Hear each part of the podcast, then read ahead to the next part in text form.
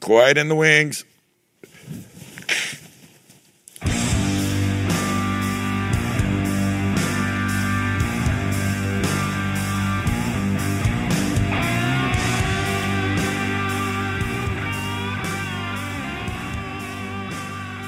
Good evening and welcome back to another edition of Beyond the Backstage Pass. I am your host, Vince Edwards. You may know me from Sound Image Productions. I also have a couple closed uh, groups on Facebook for roadies, one called Death by Loadout and another called The Backstage Pass.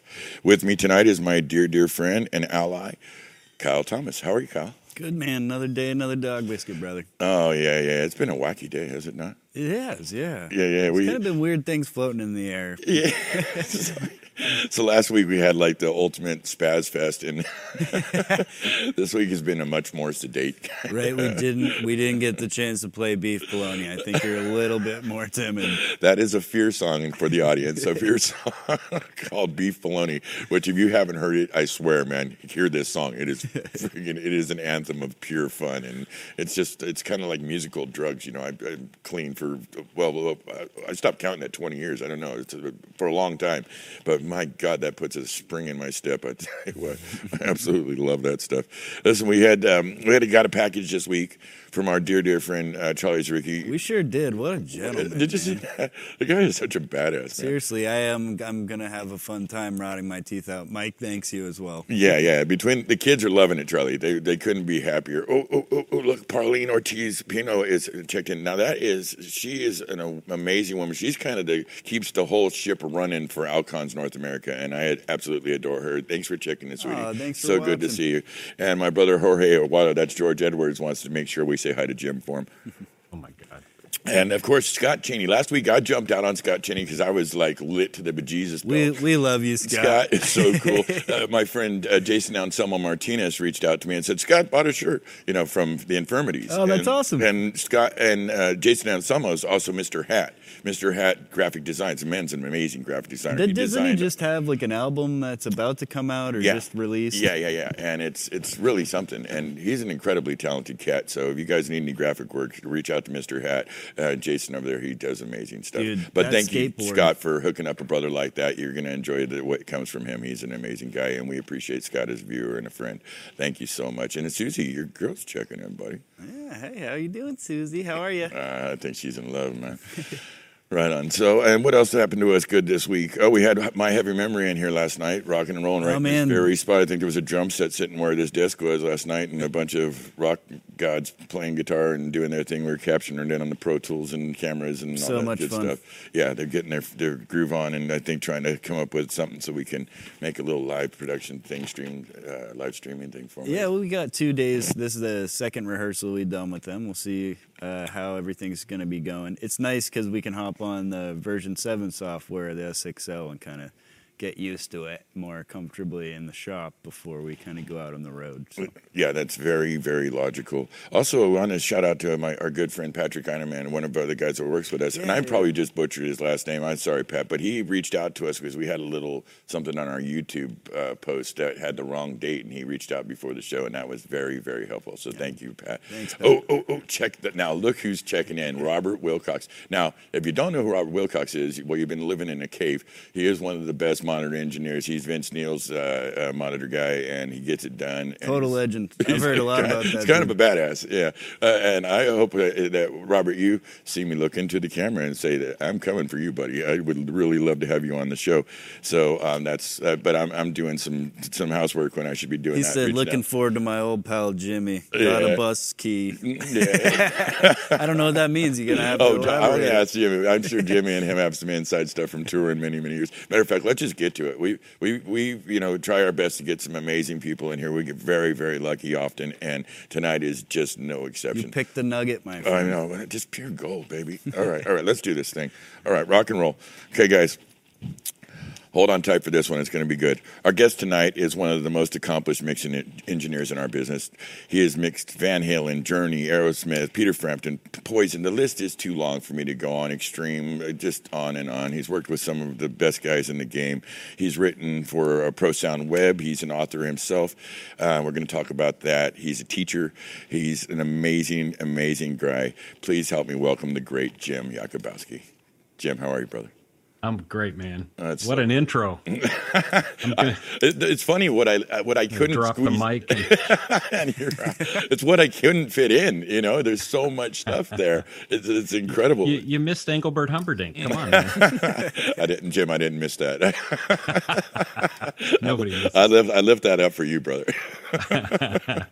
so how have you been doing during this whole COVID nonsense? Oh man, pretty well. You know, uh, it was it was a fair bit of shock at first. I, I've talked to so many people who said, "Man, I was going to have the best year of my touring life." You know, I had so many gigs lined up, and um, and then just in one big puff of smoke, it uh, it went away. And I think th- two three months in, we all kept thinking, "Well, you know, maybe maybe a few more months," but. Uh, um, but no, I was lucky. Uh, my good friends at uh, and Heath sent me um, a little compact uh, C1500 D Live to uh, play around with. Oh, sweet. So luckily, I had toys during uh, during uh, quarantine because if I didn't have something to keep my mind active, I think I would have lost it. No, that, that it's good to have friends. First of all, I think that's the point of that, and I'm glad that you had that. And I couldn't think of a better guy to be tooling around on a little D Live and making sense of it. Uh, they they were in just before the. Um, you know the shutdown, and they were demoing some stuff, trying to get us involved. And uh, I, I think that D Live's a pretty uh, great console, has a lot of purpose and uh, uh, Yeah, for you sure. know ability. Um, excuse me. Let me ask you, buddy. You know, here at the show, we're interested in the origin story. You know, kind of the kind of the bones of how you got into this game. Cool. Um, well, I wanted to mix records for Queen. That's really how it all started. Who did it? I just wanted to know how they did that. Like, Yeah. like oh my gosh, listen to that uh, Tom Phil. Listen to that. Uh, you know those nine guitar sounds in this one song. Like how did they do that? So in the late seventies, I've actually been uh, revisiting the jazz album from like seventy seven or something. That was like high school for me and just unbelievable. Classic Um.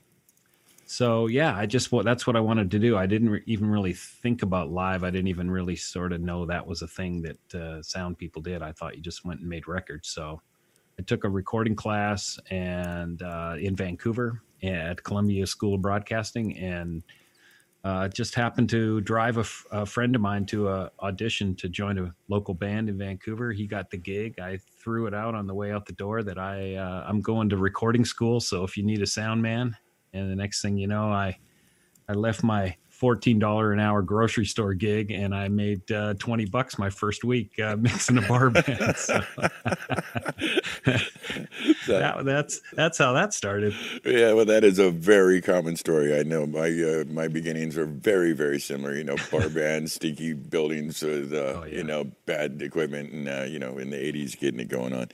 I I was digging around in your stuff. I noticed we have a well, we have many mutual friends, but one that is absolutely uh, I adore. I just I can't get enough of him. I know you were out with, on the Flesh and Blood tour with Poison. Yep. Working with the great Scotty Ross, so it's kind of a two-tier question. How was it like working with Poison and the great Scotty Ross? Yeah, um, I had I had met Scotty uh, uh, briefly before that. He was uh, working with Yngwie Malmsteen, and I that Looking was at like my, my, phone, not even on the computer. Whoa, whoa, What happened, Mikey? that sounded like Scotty Ross. Kind of did, didn't it? that was kind of I was like, wow. Um, I think it was Mikey. I think it was our, our executive producer. you were saying, I'm sorry. Yeah, no, that's cool. We uh we got to work together a little bit and then on Poison um he was the um the tour manager on that and um we we we got through it. I'm going to say that, you know, it wasn't always fun every night. But Scotty was uh such a gentleman and um when when the tour was over, he just kind of pulled me aside and whispered in my ear and said, "Hey Jimmy, I I got one in the pipeline. I got one coming. I I want to bring you along." Yeah, and it was uh, Van Halen, and he got the Van Halen tour manager gig. that is so uh, sweet. Brought me in and changed my life. Yeah. 1991. I, I- well, I know that you've said in the past uh, that touring with Van Halen was probably your favorite touring of all the tours that you've done. What made it so special? Well, gosh, I mean, honestly, uh, above and beyond was the crew. I mean, we just had a brotherhood of people, and uh, uh, to this day, I I call those guys uh, quite a bit. Yeah. Um, we we just did a little um, uh, a little presentation recently, a kind of a big Zoom chat with all, a bunch of uh, ex. Did you have Maddie on perfect. the and the was Maddie involved? No, Maddie wasn't. Matt, Maddie didn't join. We had Rob Kern, we had uh, Mario Lachesi, Patrick Ledwith, uh, John Ostrin. Oh my goodness! Um, wow, it was that's a it was a cast of characters. It Mm-hmm. was really fun, and we, um, uh, Frank uh, Scamboni uh, uh, was the host of that uh, event, so it was, it was really fun. Um, but yeah, it was. Uh, we still talk about it. Um, we we kind of nicknamed it the Camelot Tour, that 1991 tour, because there was just it was just the best environment. Uh, the music, of course, was amazing. I started out doing monitors on that tour. Johnny Ostrin was mixing front of house, and Yeah. um, and um, then later down the road, I, I moved to the front of house position. But it just was it was eight years of just working for the coolest band, listening to the best uh, music every night, and it was it was amazing time. Wow, absolutely amazing. I did read your. You wrote an incredibly touching and very poignant uh, memorial to Eddie Van Halen and Pro Sound Web. It was, it, it was clear that his passing affected you. How are you doing on that? Yeah. Yeah, um, pretty well. I mean, I, I, I started off by making it pretty clear that uh, it's still okay to really miss someone when you haven't been in touch uh, for a while. You know, just just um, in our careers, we sort of didn't work together after the 1998 tour, but um, you know, it it it uh, touched me so much how important it was to me at that time, and how much of a friendship and a bond we built uh, during those eight years, and and just like everyone else, when you lose um, an absolute genius of an artist like that, um, Yeah. the whole world mourns. You know. He was one of a kind. I don't think it was just in a guitar argument with some pretty heavy guitars today. It wasn't really an argument; it was kind of a back and forth. And one of them said, "This is a day or two ago." He said, "I don't, I don't think anybody's going to surpass it. You know, it's there's so much has been done, depending on some technology shift, maybe, but but as it stands, uh, that's kind of the that's the high point. And and there was it was hard to." Come up with an argument that said that wasn't the case. And so, yeah, he's he's he'll be sorely missed. I remember you uh, mentioning you got to relate this because of the, the current events. Tiger Woods came to your board at a Van Halen show, and you Yeah. had some you you ex- exchanged some information with him. Talk to us about Yeah. that. Yeah, that was awesome. Um, one of the cool things about the Van Halen uh, tour was uh, we we were all into golf. You know, just you know, all of us. We we we would look forward to our days off, and we'd get at least two foursomes out just about every every day off. And uh, Scotty would hook us up on some some really nice courses, and with you know, we would. And then we would invite the uh, tour players to come see shows, and and those guys just love to hang out. And I won't name any names, but there was always a cooler beer right in front of house, and I never sit to mix the show. So my big cushy chair was always for whatever golf god was hanging around. Right. And um, um, so uh, one of these golfers who uh, used to come a lot was Mark O'Meara, who was uh, buddies with Tiger. Sure. So we, we kept bugging Mark to bring Tiger to the show sometime. So Atlanta, um, he finally came, and uh, he just was, you know, he's he's just a student of of everything, student of golf, obviously, but uh, Yeah. he just he just wanted to soak it up, and he ended up kind of working his way over by where I was mixing sound check, and he just wanted to ask me what that knob does. what what are you doing here? What is this? Why why are you moving these faders? What what's happening here? So it was a it was a pretty cool thing. Me being I played golf since I was three years old, and I absolutely love the game. And uh, to be for me, it was my rock stars were these guys hanging out at shows. So I Wow. I really Wow. really appreciated that. Yeah. Well, we hope that he's going to, you know, recover quickly and be. A, Yeah. I guess he's got a long road. Some of the injuries are pretty substantial, but Yeah. we hope that he'll be fine soon. Uh, but what a, what a great memory. Yeah, for Uh, sure. Talked about uh, your time mixing with uh, Journey. Is that was that also Scotty Ross related?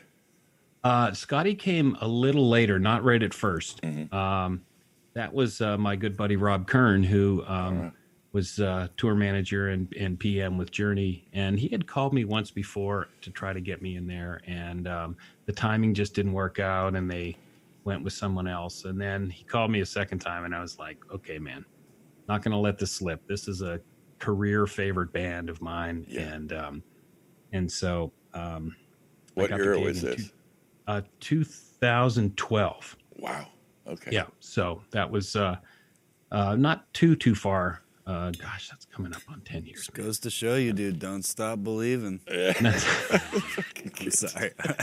Yeah, they just, That's right. It's always with the low hanging fruit. You know, you just pull that right off the one closest to the ground. Good boy. Oh man, you might have to go your separate ways from Kyle here if you don't. Um, so uh, no, it was uh, it was a great opportunity. I, I was very excited when Rob offered it to me, and um, I, I I can honestly tell you my my first show was in Southern California, down near San Diego, and um, um, you know we had done a week or so of rehearsals, and um, that first night when. Uh, you know faithfully when when uh, you know and it occurs to me i don't know how many pe- people wonder about this but uh, all the audio engineers out there will know this when you're mixing a song like that Yeah. and that's something that was a part of your childhood the hair on your arm stands up it, it's it's Absolutely. it's amazing experience so i uh, i really enjoyed my time there and i wished i could have kept going Well, you know, and they're one of the bands that I will, to their credit, that uh, they they bring a pretty true renditions. They don't tend to redo their their work. You know, they kind of bring it and they try to play close to Neil. I think this is Neil's uh, directive. You know, his, his Yeah. nature is to kind of bring it as true form, true to form as he can, and Yeah, and they it- it reproduce takes so well. Yeah, yeah, Yeah. it's a time machine, I imagine. Yeah, right. yeah, yeah. It's an absolute treat. Those guys are a lot of fun, and we're lucky to have them right here in the Bay Area as well. Um, you did monitors for one of the one of the trickier bands in the game for Aerosmith. I know this. Yeah. Uh, how was that experience for you? That was very cool. Um, I I actually got that gig because of my time spent uh, in the mid '80s. I did a few years uh, working with DB Sound and Harry Witz and Bruce Sure. Gordon and, and Bruce Judd and all uh, all those guys in uh, Chicago, and uh, I was just getting started in in the states. Um, so you know, at times things would get slow in the winters and stuff. I'd go back to Canada, mix a few bar bands again, and then I actually went and saw an Aerosmith show because I just wanted to say hi to my DB Sound friends, and um, uh, they pulled me aside and said, "Hey, look, we need a guy who doesn't drink much." um, this is a This is This is a tour, dry right? tour. Yeah, Yep. yeah. They were all And trying they- to be clean on that. I remember Yeah. very well. Yeah. So they said, you know, if you can come out here and not drink for a while, you can you can have the gig. And I said, man, I can I can stop drinking for as long as you want to to do monitors for Aerosmith. So that was my uh, that was my way in, and I had worked with DB uh, long enough to kind of uh, know everyone there and stuff. So um, I got to mix the band, and my friend Billy Head was mixing uh, Stevens uh, wedges. Now this was all wedges, and um, it was 36 mixes of wedges all over the stage, and we just Wow. followed these guys around with matrices. And My yeah, goodness, pretty- that pretty sounds a little, little bit of a labor. Yeah, and, and they and they behaved and they they you, you guys all got along well. Yeah, it was actually really, really nice. And, uh, you know, one of my favorite moments ever was like night four of mixing. And uh, Joe Perry just kind of looks over and goes, and gives me a nod like that. And I was like, man, that's a career moment right there. you got the nod from Joe Perry. That's uh, that's pretty good stuff. Yeah, that's definitely a big thing. Uh, yeah, and they were you got you kind of came to them. I think probably in a time when they were kind of more in a professional place and they're they're really trying. Yeah. to, you know, and they were getting that second chance. Pump was such a huge tour. I mean, that Oh, was my a, a gigantic album, uh, and, Yeah. and they had kind of went off the map, and they had you know built a little bit of a reputation. So what a what a Yeah. blessing that must have been really enjoyable. Yeah, it was, and and I got to say, um, you know, it, it was a really, it was a pretty calm time. Like it was just a regular gig. There wasn't a lot of crazy drama that uh, that we ever saw. Anyway, it was really, really nice to be a part of that team. Yeah, that, that had to be a real treat. Uh, talk to us about you. How did you start working with Peter Frampton? I mean, talk about guitar legends, Oh my gosh, right? I mean, and and a very fine gentleman. he is a sweetheart of a guy. He's uh, I've only known him to be pleasant. I've never had a, a weird moment with him, not once. Yeah, Yeah, it was uh, it was a it was a, a fill-in gig actually. Um, I was uh, I I had decided to move to South Carolina. I had an offer to go to work for a, a church organization in South Carolina and kind of get off the road for a while, and um, and so I was uh, I was kind of you know four, five, six months into my my church gig, and um, and the phone rings, and it's uh, my friend Joel, who was the uh, PM, and he said, "Hey, um, I know you, I know you got this new gig, but any chance you can sneak out for two and a half weeks? I need someone to fill in on at front of house." So, um, so it was all good. I had kind of arranged it when I went into my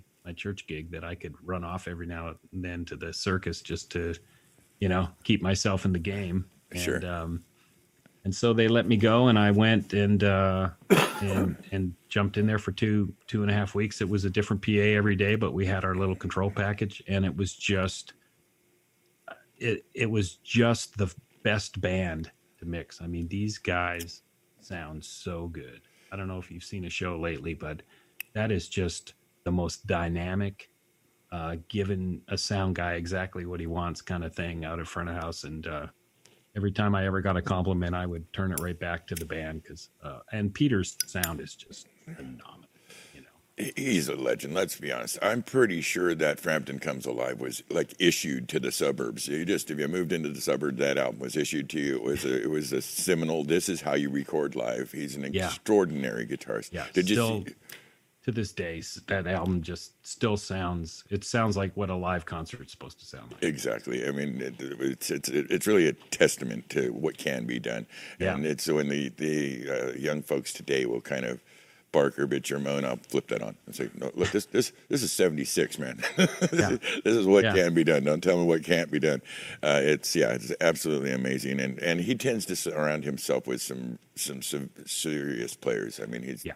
You know, when you're Yeah. Peter Frampton, did you see his guitar recently? It was found the one that went down in the uh, the plane crash. What, Oh, yeah. thirty years ago. Oh, yeah, he got it back, He got his guitar back. What- forgot I mean, about this that. is this is a forty thousand dollar Les Paul. You know, yeah, it's an unbelievable story, and uh, I actually I got a copy of his book um, in the fall last year uh, that he sent to all of us in the crew. And this is the way the guy thinks. It's just, you know, the Yeah. guys would appreciate it. Says a nice thing, you know, Very signs sweet. it. Yeah, and you know, I I had kind of been off a, my reading kick for a while. I hadn't really read a book, and I man, I tore that thing up in like five nights. I just read that whole book, and it's just it's just a really interesting book if you haven't uh, I haven't read it. read it. Yeah, You recommend it? great. I'm Yeah, gonna, I'm gonna take your advice on that. There you Uh, yeah, and, and you're not trying to make us look bad because you know how to read, right? Because you I, think it's a shot at you, Kyle. I don't know. yeah. Oh man, it takes I you do now language to read manuals all day. Let me tell you, We get it done after a while. it takes It's all, it's all zeros and ones. It's all zeros and ones. They're really good at that. The ones and zero thing they got. Yeah, yeah. It's okay. They I'm got it. reading that Bob Katz mastering book. I think I talked about this a couple shows ago, but it's like one of those things I've Goldthwait, fucking Bobcat read Goldthwait. like four times, and I still am just like, ugh, did it too Yeah, we did a tour with him. This is a quick aside. We did a thing. This is the uh, Nirvana heart shaped box, and it was with the Butthole Surfers in Nirvana, right? This is, you know, it was kind of a, a dramatic time in rock and roll, and uh, we're out with them. And Bobcat Goldthwait is the MC. It was something, man. I, I don't even know. I don't even really know how to speak to it, but that happened, and it was a very, it was very interesting. He's a very interesting young man.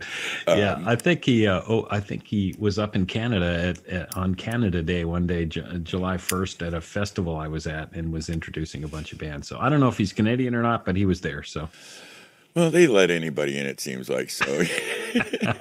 what they where they screw up is they let the good guys out. I don't know how the hell they let you go, but we'll, we'll take the win on that one. Yeah. you know, I I, I just uh, grabbed my toboggan. I I headed the backwoods. I headed down to the Maple Curtain, and they let me through. So there you go. Yeah, damn, they're very sweet and giving that way. Like I said to you earlier before we got on the show, we had Dave Ronan last week, who I adore, and uh, you know he's Canadian uh, export, and we got Bernie Broderick over here on the other side of the curtain. We we're surrounded by Canadians, and we're I think better for it. so it's a it's a good thing. I hear congratulations are due, my friend. You have taken on a new position Yeah, That's the audio director at Solotech.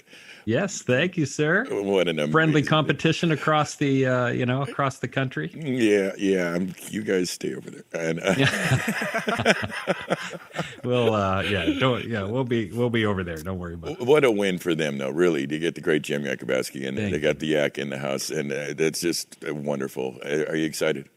I I am I um I actually can't believe how much fun I'm having. Um and and soon we'll do gigs and I'll do more of what they hired me for. But uh, right now it's a lot of uh, just getting my legs under me and kind of you know uh, meeting everyone. It's there's a lot of people, a lot of locations and stuff. So it's um, it's been really fun, and they're just really good people. And and uh, you know, I, I hate to throw the Canadian card again, but you know, some good Canadian backbone there. So Yeah. No, you know, again, the Canadians got it sorted, and so good for you, and good for them, and good for the industry. You know, Thank you. You know, we are like you mentioned, where there's a little friendly competition there, but really, at the end of the day, if you got a good heart, you want everybody to win, and, and for sure, And and we we all, especially now, we all want each other to win for a while here. Yes, know? sir. Yes, sir. So we'll get back to tooth and nail maybe next year, but right now, you Yeah. know, we'd like to see all, all the good guys land on their feet. So um, this is just Thank great news. much. Congratulations, sir.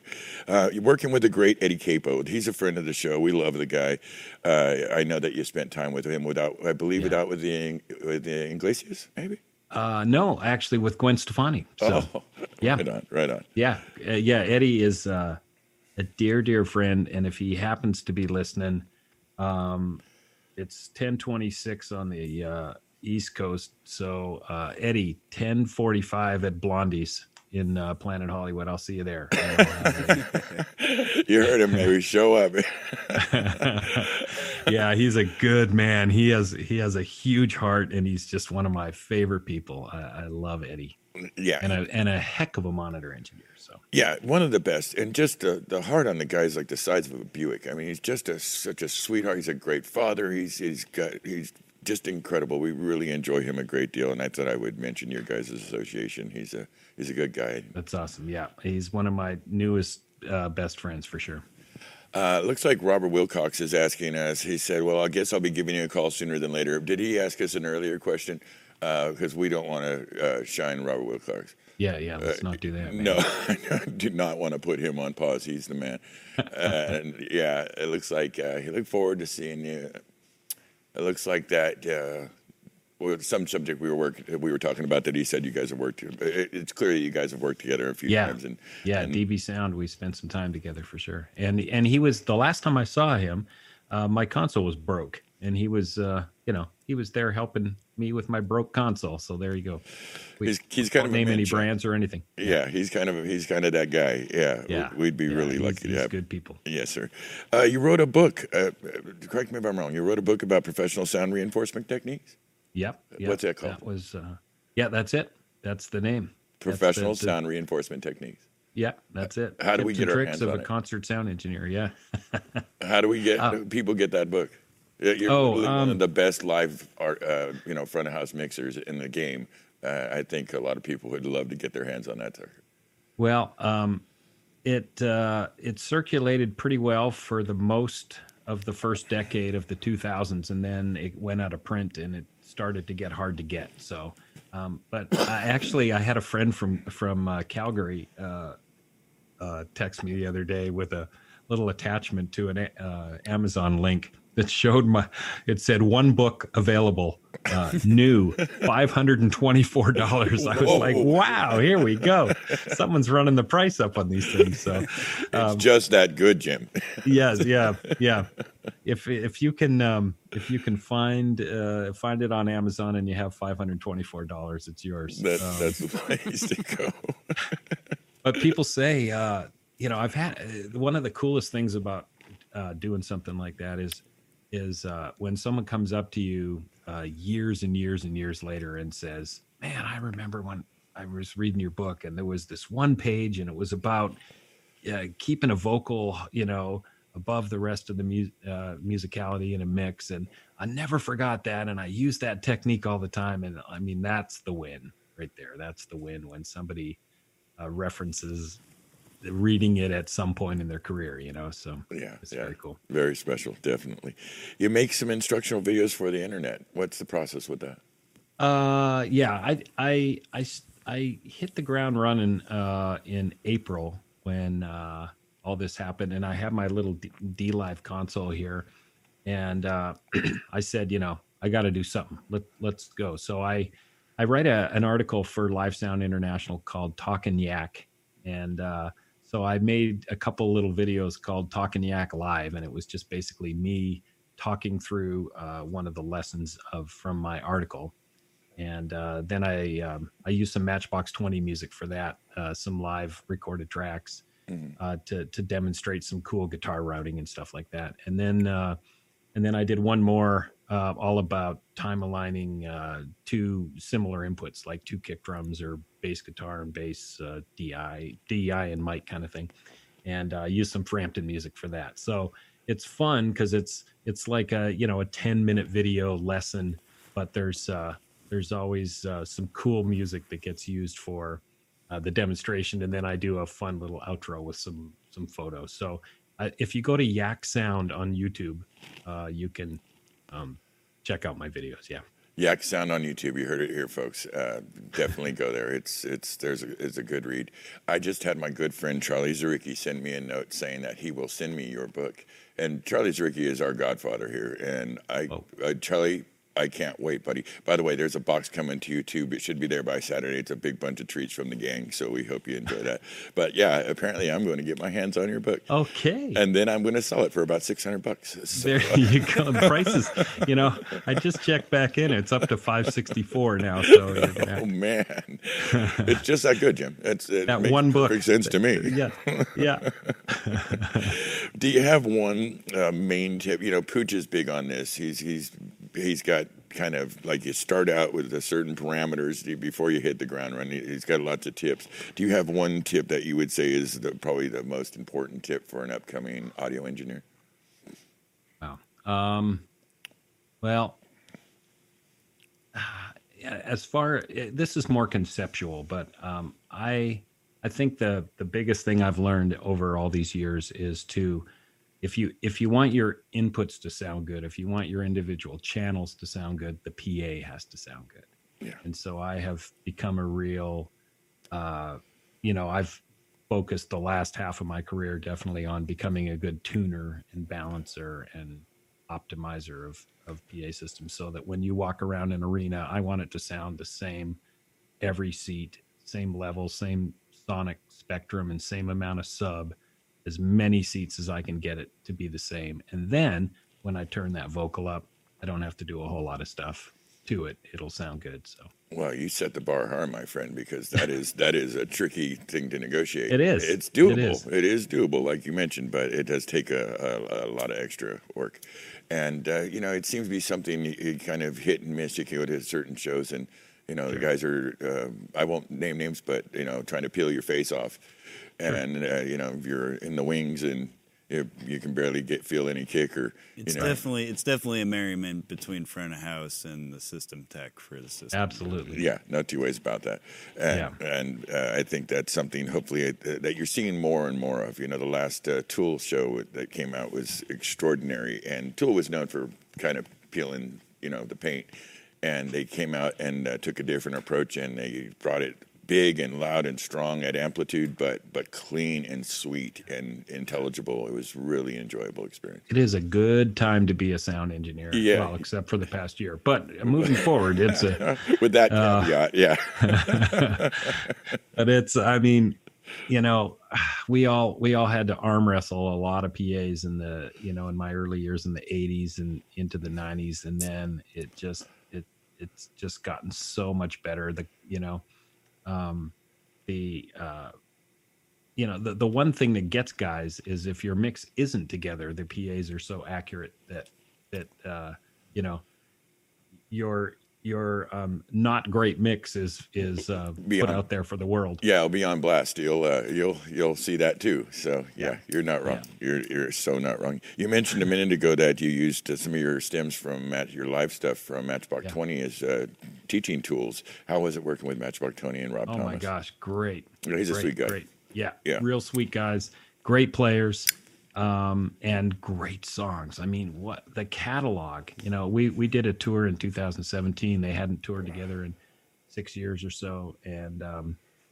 uh, I got to go and do that. And we're in rehearsals, and they they just first day of rehearsal they went through the first album. Second day of rehearsal they went through the second album, and they just played each album all the way through. Um, you know, live in rehearsal, and I mean, it's just such a great pile of songs, and so Yeah. um, every night to to get to mix the hits, but also the deep cuts was uh, was such a pleasure. Well, he's a sweet guy. We had him out with uh, Santana, if you remember the Supernatural thing, and that was an absolute treat. He's incredibly Yeah. talented and, and uh, very, very good at what he does. Great lyricist as well. Um, talk to us about your um, your Mix Institute project. Is that still a concern? Is that still going on? Yeah, um, uh, we had a head of steam, and uh, and you know when when uh, the quarantine and stuff first happened, I thought, okay, this is like the the timing is great to to move forward with this because, um, you know, people aren't working, and so we actually have engineers sitting around who would love to, uh, you know, go to these workshops that we put together, and and they're really um, the idea of the school is that there's plenty of uh, platforms out there um, where you can learn audio 101 you can maybe learn a little audio 201 you can kind of you know you can learn what an xlr is and and you know how to mic a uh, an instrument. But i wanted to um, i wanted to kind of uh, mold the school into a, a a place where you can learn to be a better mixer of music. You can actually uh, kind of move past the the base stuff and move into some of the techniques that that people have been doing it a long time know you know to pull a mix together and make it uh, really great. So that was that was where the Mix Institute came from. Uh, it sounds like a very valid project, and uh, people should check into that. How can they find you with that institute? Uh, yeah, that's uh, it's uh, themixinstitute.com. very, very straightforward. yeah. yeah. No, I you can, can see you that. can uh, click on there's a couple links there where you can click if you're interested in attending a workshop or or hosting a workshop and you can click on those and I'll answer you back and we go from there. Wow, that sounds like a really a, a winner. Um, I, I got to ask you, we're we're messing around here in the shop with some of the old, um, you know, EX56s and some of the, the the fun stuff that we came up with, and of course, at the same exact time, just on this side of my my show is a couple folks working on an S6L32. Uh, you got a preference for analog or digital? Uh I I would I would love to mix a show on an analog desk again. It's just not something that happens much anymore. Yeah. Um but uh, I, I certainly enjoyed the the Midas years. You know, oh my gosh, man, Absolutely. I got to H3000. mix on XL4s. Uh, yep, for sure. You know, and it seems like a very long period of time was was spent uh, on those consoles, those those Midas consoles. I did get to mix a Ted Nugent tour way back in the uh, mid '90s on an EX56 Gamble, and man, what a, that I can't believe you got a couple sitting there. I I'm gonna have to catch my first flight in, in 11 and a half months just to come out and see your uh, your Gamble. you are welcome awesome. here anytime, Mr. Yakabuski. that board will be available and ready, outboard gear fired up, and uh, you know you can do your Yeah. worst. Yeah, That's we'll, great. we'll push up any any rig in the house that you'd like, and you can have fun with it. I'm coming. I'm Yeah, coming. Yeah, don't don't threaten us with a good time, brother. We'll, we'll call that we'll call that in.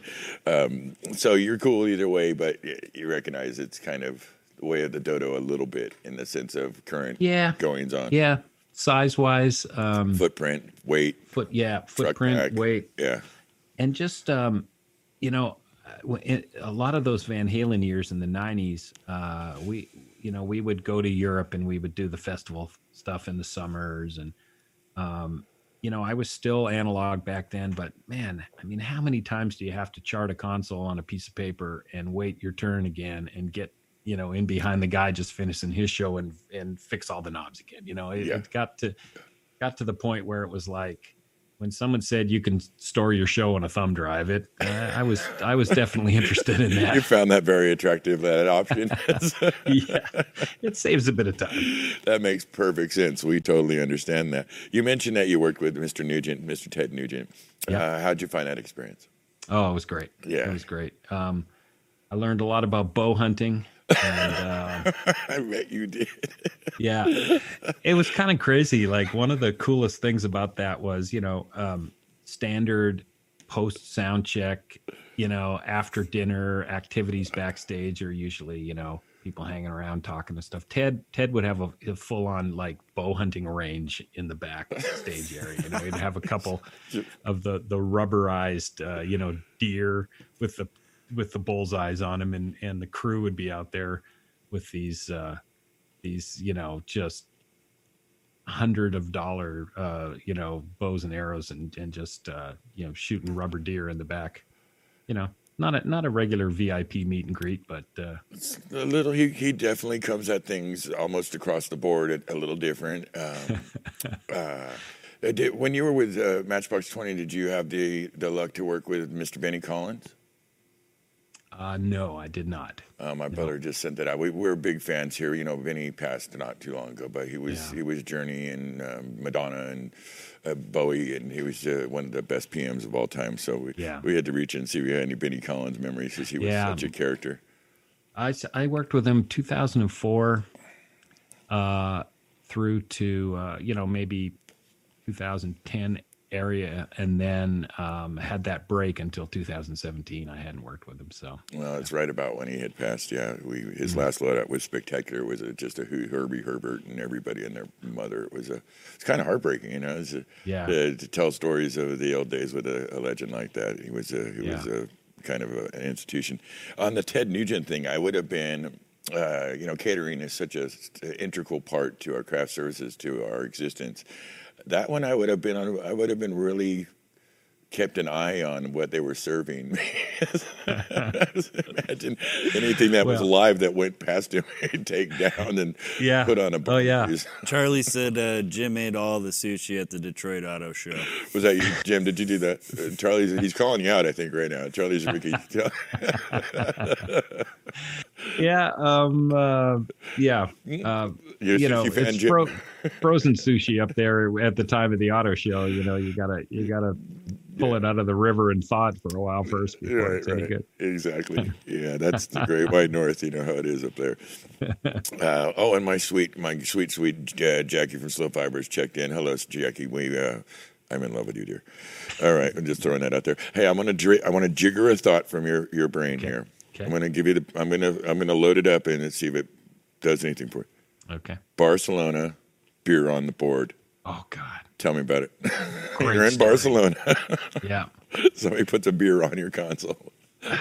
Yeah. No, the beer was launched Oh from the audience. Oh, man. like, you know, just to, just imagine, you know, a cup of beer coming in at 45 degrees from a really long distance away and landing right on the VCA section of a, of a oh. Soundcraft Europa.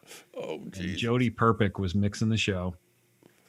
And he said later that he thought a bomb went off because it splashed up in his face and, you know, stung his eyes. And he Sure. thought it was, you know, something um, that uh, was going to hurt him a lot more than a beer. But uh, man, it was nuts. I mean, for, for the next minute, minute and a half, you could just hear the PA sizzling because, you know, half of it was, was, uh, was petering out and the other half got really loud and uh, you know so we got the hair dryers out and stuff but we the only way we could uh, continue the show was and this is you know a testament to to uh, analog.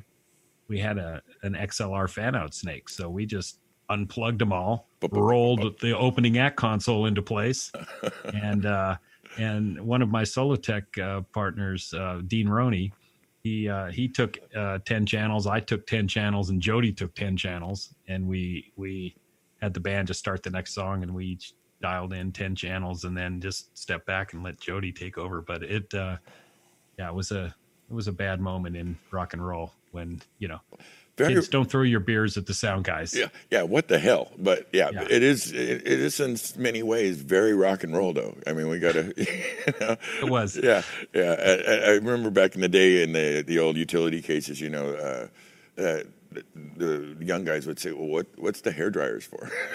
say emergencies. Yeah. you never know. Yeah, bound to happen. yeah, yeah. I've, yeah. se- I've seen a few wet consoles. Yeah, absolutely. Um, d- I wanted to ask you. I know today you you did the live uh, production event. That was uh, I, I, you mentioned that you had a good time with that, and you were working with the, the boys from Signal to Noise podcast, which of course Yeah. is uh, Michael Lawrence and uh, Chris Leonard and Kyle Burnside, uh, and doing shows like this. You know, my show and others. Uh, what's your take on that? Uh, you know, there's a bunch of us out there right now, kind of. I wouldn't say competing, but kind of doing slight different versions of the same. Sure. And um, what's your take on us guys? You know, pushing these shows out, and you know, reaching out to guys like you to be our guest. Yeah, I, I love it. I um, I, I can, I, I know in the last since you know the the calendar year flipped over and we're all just so antsy to get back to it, and we really believe we will get back to it soon instead of kind of last year where you know. But I I know especially in the beginning, uh, speaking for myself, and I'm sure I'm speaking for a lot of people, but the uh, just the hunger to um, to just talk about what we do. You know, that's where those videos came from. That's where the school really ramped up in my writing for the magazines and stuff. I just wanted to, I wanted to stay dialoguing about uh, live sound and the people who do it. And, you know, everyone was getting their, their Smaart operator certificates and their Right, right. Dante, Dante certification, certifications, yeah. you know, and, and shows like this, I mean, you know the Pooch and Raybold show and things like that. Like it's just it's awesome to just hear people talking about um, you know the stuff they do and uh, the thing that they love and and passing on tricks at no no cost. You know it's uh, it's great stuff. Yeah. Uh, have you had an opportunity to do the pooch and tater thing yet? No, I oh, haven't. Oh, I'm. Would is that something you'd be willing to do? Oh, I would love to. It's yeah. a it's a great show, and uh, yeah, I'm, um, yeah, I'm sure they'll be calling you soon. That, that's a lot of fun. Uh, but yeah, you're not wrong. It, when when this first all transpired, and, and you mentioned this earlier, we were kind of thinking, oh, know, okay, we're going to be stalled for a few months here. We've seen the the shows come off the calendar and so on. I don't think anybody imagined it would last this long. Yeah. And now it does kind of seem maybe it's uh, maybe you know knock on wood, but it seems like maybe there is a little light at the end of the tunnel, and Yeah. uh, some things are starting to kind of pop up. And like I mentioned, we had a band in here just last night, Yeah, and so great. hopefully uh, very soon we'll be back to you know doing what we do and what we love. Yeah. But this was Yeah. a kind of a stopgap thing that we were, you know, to just kind of keep alive, allow the kids to keep playing with the toys and and you know talk to our friends and kind of recreate that moment that you kind of mentioned, like it, uh, you know, between uh, sound check and doors. You know, Yeah. where you're with your friends, you're Yeah. telling stories, and so you know, Gotta have it. I mean, Yeah. uh, yeah, uh, and just uh, you know, one thing about being on tour all the time, I, I know for me, I, uh, I I'm a social guy and I love to hang out, um, and days off are so important, you know. But I'll usually spend the first two thirds of my day off on the road, uh, just going for a quiet walk by myself or playing golf or doing something like that. And then the evening, I want to get together with all my buds and and hang out. But um, when you when you don't get that, when when you have months and months of that not happening, this is this is where you come and meet your buds. You know, so I think it's it's been really awesome for you to be doing this and for everyone else who gives their own you know free time up to uh, keep us all connected. Man, it's a great thing. Well, thank you, and and we really enjoy you know the the process of kind of building this up and what it takes to get to this point where we're actually you know interviewing a, a person like yourself.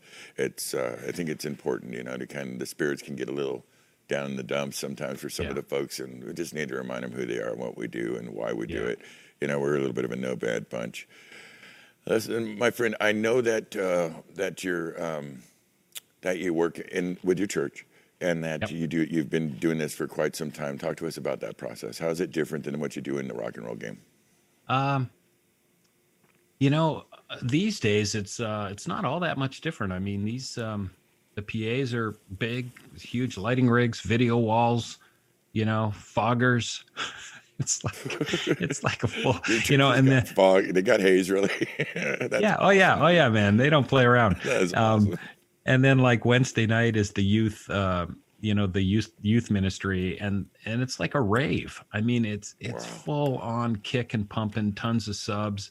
So, um, you know, when I first went to actually check out one of their services up here in Anderson, South Carolina, Yes, sir. um, I couldn't believe it. I, I just couldn't believe how much like a concert it was. Even a Sunday service is, uh, you know, people are are are praising and, and uh, you know being in in a worshipful place, but it's a hundred dB, man. It's it's Wow. It's fully happening, you know. So, um, yeah, I, I love it. It's actually um, the last couple months I've I've mixed at several uh, Sundays here and there across the state of South Carolina, and uh, you know it's the only game in town. It's the only mixing I get to do. That in you know that's uh, not in a pair of near fields. That's actually through a PA with people in the audience and stuff. So it's been great. No, that's a sweet. That's a great outlet to have, and it's and it is just a show with a message, really. You know. Yeah, I- absolutely. Especially Yeah. the, you know the, the the kind of mega churches that really put it on, really bring a a, a big show, and Yeah, you know, uh, yeah. whatever it takes to get the message out. I guess is uh, Yeah. yeah, you got to support that. Yeah, and the people love it. It's um, the, the the the motto of this church was, you know, this is the church for people who don't like to go to church. You know, Oh, so right, that's right, kind of right. that's kind of what what their attitude was like. Let's make it fun like a concert, and people will want to come. And it's it's been a great great model for them. Oh, well, I'm glad that, that that's working out, and I think you're right that uh, a lot of folks that that's been their outlet. Of folks that do what we do, uh, Yeah. had that that to go to, and that's pretty precious. So Yeah, got to appreciate that. I know you've worked with uh, a fellow Canadian, average. I, almo- I almost said that wrong. Avril Lavigne. I was going to say average Levine. Um, You say that so much, man. Just Stop me. it. but she's she's actually a very talented young lady. Uh, Yeah, what was it like she working with average Avril Lavigne? Excuse me. Oh my Here we gosh, yeah, man. Fuck. I know. That's why that's why we edit these things and don't do them live. Well- no, wait, wait, what? Um, Some part of the live is the flavor, though, Jim. You got to admit. you That's know, right. I, I need that energy. I need to be able to kind of know you're going to fall flat. Last week, my, my my mic came off. You know, right in the Oh, middle good, of an good. interview. So it, it made it feel much more like a live, real show. So I kind of thrive on that, frankly. no, it was great actually, and um, um, uh, it was a good bunch of Canadians too. The Nettwerk management folks, um, uh, Dan Fraser, and and um, oh my gosh, just so many great Canadians who were part of uh, her management and the crews, and um, so it was a it was a really nice uh, bunch of people to work with. I kind of stepped in halfway through her first tour. She was 17. Her parents were still on the road with Wow. her because she wasn't 18 yet. You know, Yeah, and, yeah. uh, she was so young, but she was packing out arenas. So it was uh, it was really fun, and uh, you know I got to to um, just be asked back several times. So I worked for her for almost eight years, and it was a it was a really good time. My my you know some of these people I work with, my my kids go, oh dad, you know you don't want to work for them, and then you know it's like oh Avril, okay great, yeah yeah this is good. So they got to go to shows and meet her and all that, and she was uh. always so sweet to my to my kids, signing stuff. She's Oh, actually a, a very lovely young lady, and uh, sure her what she was able to do when she first came out the, down the chute was kind of amazing. I mean, she blew right up and went big, and that was Man. that was an impressive effort. And Yeah. yeah. it's it's good to see people win. So good for you, good yeah, for her. yeah. I'm glad she's feeling better too because she's uh, she's been ready to tour. I, I think she did uh, some stuff uh, not too long ago, and she was getting ready to go back to Asia when all this happened. So I think she's uh, she's looking to do some more touring, which is great. Me- means she's feeling better, which uh, is is wonderful to hear. Yeah, absolutely. I couldn't agree with you more. Listen, I know you've, you've been doing this a long time. I know you're very mindful of the goings on and what surrounds you. What do you think the future holds for our industry, my friend? Well, um, I know people have missed live music, and and um, we we were in a very long stretch of uh, good stuff. You know, we had we had tours making money. We had tons and tons of shows you could see every summer, and you know, people can tend to go, well, you know, I'm not going to go see that band. I just saw four shows last month, and I'm uh, I'm gonna skip them this time and stuff. I think if you have favorite bands right now, like people are when when we get to go back to shows, people are gonna pack these places out. They are gonna be so excited to hear live music again. And I, I've actually kind of imagined, you know, uh, Matchbox and Rob was always so good at just showing the love to the audience, you know. And I, have actually kind of had it in my mind because we were supposed to tour last year, um, all through the summer, and I'm hoping we get to do that again soon. But um, I, I just, I think my moment of of uh, looking forward to that first show back is going to be Rob, just kind of looking out at a at an amphitheater full of people or, and saying, we're back people here we are we made you it. know this is this is the moment Yeah. and it's just going to be like 10 minutes of applause you know people applauding for ourselves for getting through this and and uh that's yeah, a i pretty think it's going to be a wonderful resurgence and i think i think uh people are going to recommit their efforts to going out and seeing their favorite artists and uh supporting them and showing love Well, you know, from your lips to God's ears, that would be a beautiful experience, and I and I, I don't think you're wrong. I think there's going to be a, lot of that. There's going to be a lot of people very excited to to get back in the mix. I imagine uh, the Matchbox Twenty show was postponed, opposed to canceled. So uh, you know, similar to what Def Leppard and Mötley did, and uh, you know, Disturbed and many others. So um, hopefully, we'll be hitting that cycle real soon. Yeah, I hope so. There's um you know, we're getting close to uh you know, losing our summer touring and I I hope we can find a way to at least get some shows going. If if we can't have regular touring uh schedules, uh, you know, we get it, but uh sure would be nice to have some festivals pop up and some things happen where shows start to happen again. And I'm hopeful that that it will. Fingers crossed, my friend. It was an absolute treat and honor to have you on the show, Jim. Thank you so much for sharing your time and your experiences with us. We can't tell you how appreciative we are. Just absolutely a treat. Yeah, thank you. Thank you for having me. Kyle, Vince, thank you. Thank you, sir. We wish you much luck in the future. Not that you'll need it. You you ride strictly on uh, personality and talent, but uh, uh, we hope to see you out on the Thank road brother. sometime soon, my friend. Thank you. You I'm uh I'm I'm coming over there. Get that EX56 shined up. I'm on my way. It's actually it's up right now, baby. You hey, watch out what you wish for because we're ready I'll for stop. I'll stop by and uh, and play around a bit, and then I'll Eddie. I'll meet you at Blondie's. I'll be there soon, man. Very cool. Have a great night. Thank you, brother. Thanks, guys. Thank you. Hey, listen, just uh, what a great interview. We're so lucky to have friends like Jim. It was wonderful to see him this evening, Such a and gentleman. He's really the consummate professional. And his his career is a roadmap for anybody coming up to to follow the, the highlights of that and how to get there from Well, here. cool. Charlie's sending us his books. Oh, uh, yeah, I, I'm Charlie. I am going to read that book. I'm going to enjoy it a great deal, and then uh, promptly sell it to one of my friends. Uh, so, I'll photocopy it. Don't worry. we'll share also how because that that is a little bit of gold he's talking about. So, and of course Charlie has it because that's Charlie for. Charlie's goes without very uh, infrequently.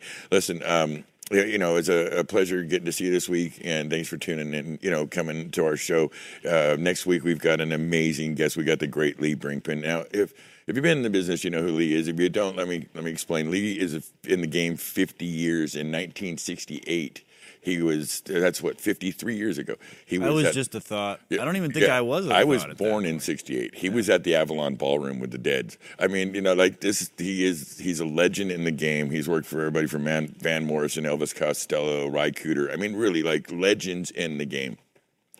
And and um and we need to know for Robert Wilcox if uh, you got that bus key, Jim. By the way, you Robert. we, we It never gets old. Yeah, I know. He helped himself. He's another low hanging fruit guy. he goes for the easy ones.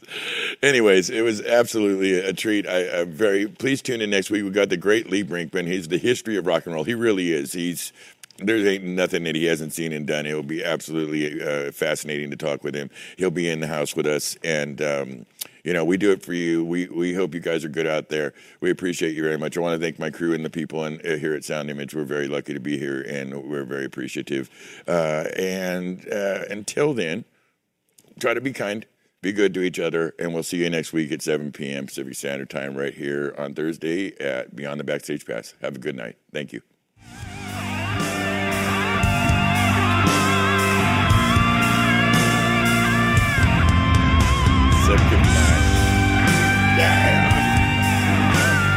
Ha ha ha.